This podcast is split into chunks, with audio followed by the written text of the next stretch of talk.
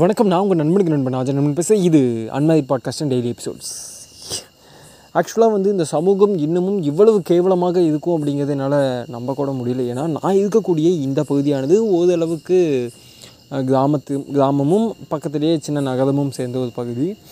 இந்த பகுதியில் எனக்கு தெரிஞ்சு வந்து இவ்வளவு சாதியம் இருக்குது அப்படிங்கிறது என்னால் ஏற்றுக்கவே முடியல. என்னென்னா நான் இருக்க பகுதிக்கு பக்கத்தில் ஒரு கோவில் ஒன்று இருக்குது அந்த கோவில் வந்து ஒரு அந்த ஊர் கொண்டாடக்கூடிய ஒரு அம்மன் கோவில்.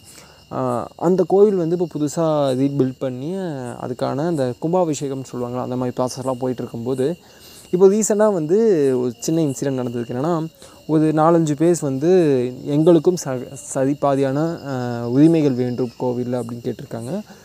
அதுக்கு மறுத்த அந்த ஊர் நிர்வாகம் அப்படிங்கிற அந்த கோயில் நிர்வாகம் அதுக்கப்புறம் அவங்க வந்து அந்த மாவட்ட கலெக்டரை வந்து அணுகி எங்களுக்கு இந்த மாதிரி உரிமைகள் மறுக்கப்படுது. சட்ட ரீதியான போராட்டங்களை கையில் எடுக்கிறோம் அப்படின்னு சொன்னதுக்கப்புறம் அந்த ஆட்சி மாவட்ட ஆட்சித்தலைவரினோட உத்தரவின் பேரில் வந்து இப்போது அவர்களுக்கான சரியான அனுமதி கிடச்சிருக்கு. அதுவும் அந்த கோயில் வந்து எவ்வளவு வந்து ஒரு அமைதியாக நடக்கும். அந்த அந்த கோயில் பண்டிகை அப்படிங்கிறது ரொம்ப ஸ்மூத்தாக நடக்கக்கூடிய ஒரு பண்டிகை கூட.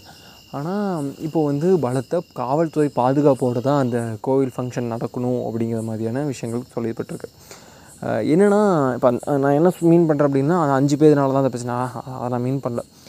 இன்னமும் கூட இந்த தாழ்த்தப்பட்ட சமூகம் அப்படிங்கிற கான்செப்ட் இருக்குது இன் இப்போ வந்து அதுக்கான எந்த அளவுக்கு எதிர்ப்புகள் கிளம்பியிருக்கு அப்படின்னா ஏ இந்த கோவில் நாம் எப்படி போகிறது ஐயோ அப்போ நமக்கும் அவங்களுக்கு என்ன வித்தியாசம்? அப்படிங்கிற வார்த்தைகள்லாம் வந்து கேட்கும்போது அதுவும் எனக்கு நான் வந்து ச என்ன சொல்கிறது நான் இயல்பாக பழகக்கூடிய மனிதர்கள்கிட்டருந்து அந்த வார்த்தை கேட்கும்போது எனக்கு ஐயோயோ என்னடா இது? இவங்க இவ்வளவு சாதியம் வெதி பிடிச்சவர்களாக இருக்கிறார்களே அப்படிங்கிறது.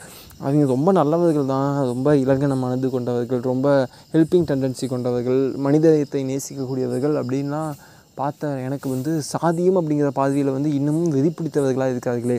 அப்படின்னு யோசிக்கும்போது எனக்கு ரொம்ப வந்து ச்சே என்னடா அப்படிங்கிற மாதிரி ஆகிடுச்சு ஸோ எனக்கு இது எப்படி பதிவு பண்ணுறதுன்னு தெரியல. அதனால தான் நான் இப்படி உங்கள்கிட்ட பதிவு பண்ணிகிட்டு இருக்கேன். இன்னமும் நம் சமூகத்தில் சாதியம் இருக்குது என்றால் ஆமாம் இருக்குது என்பதுதான் பதில்.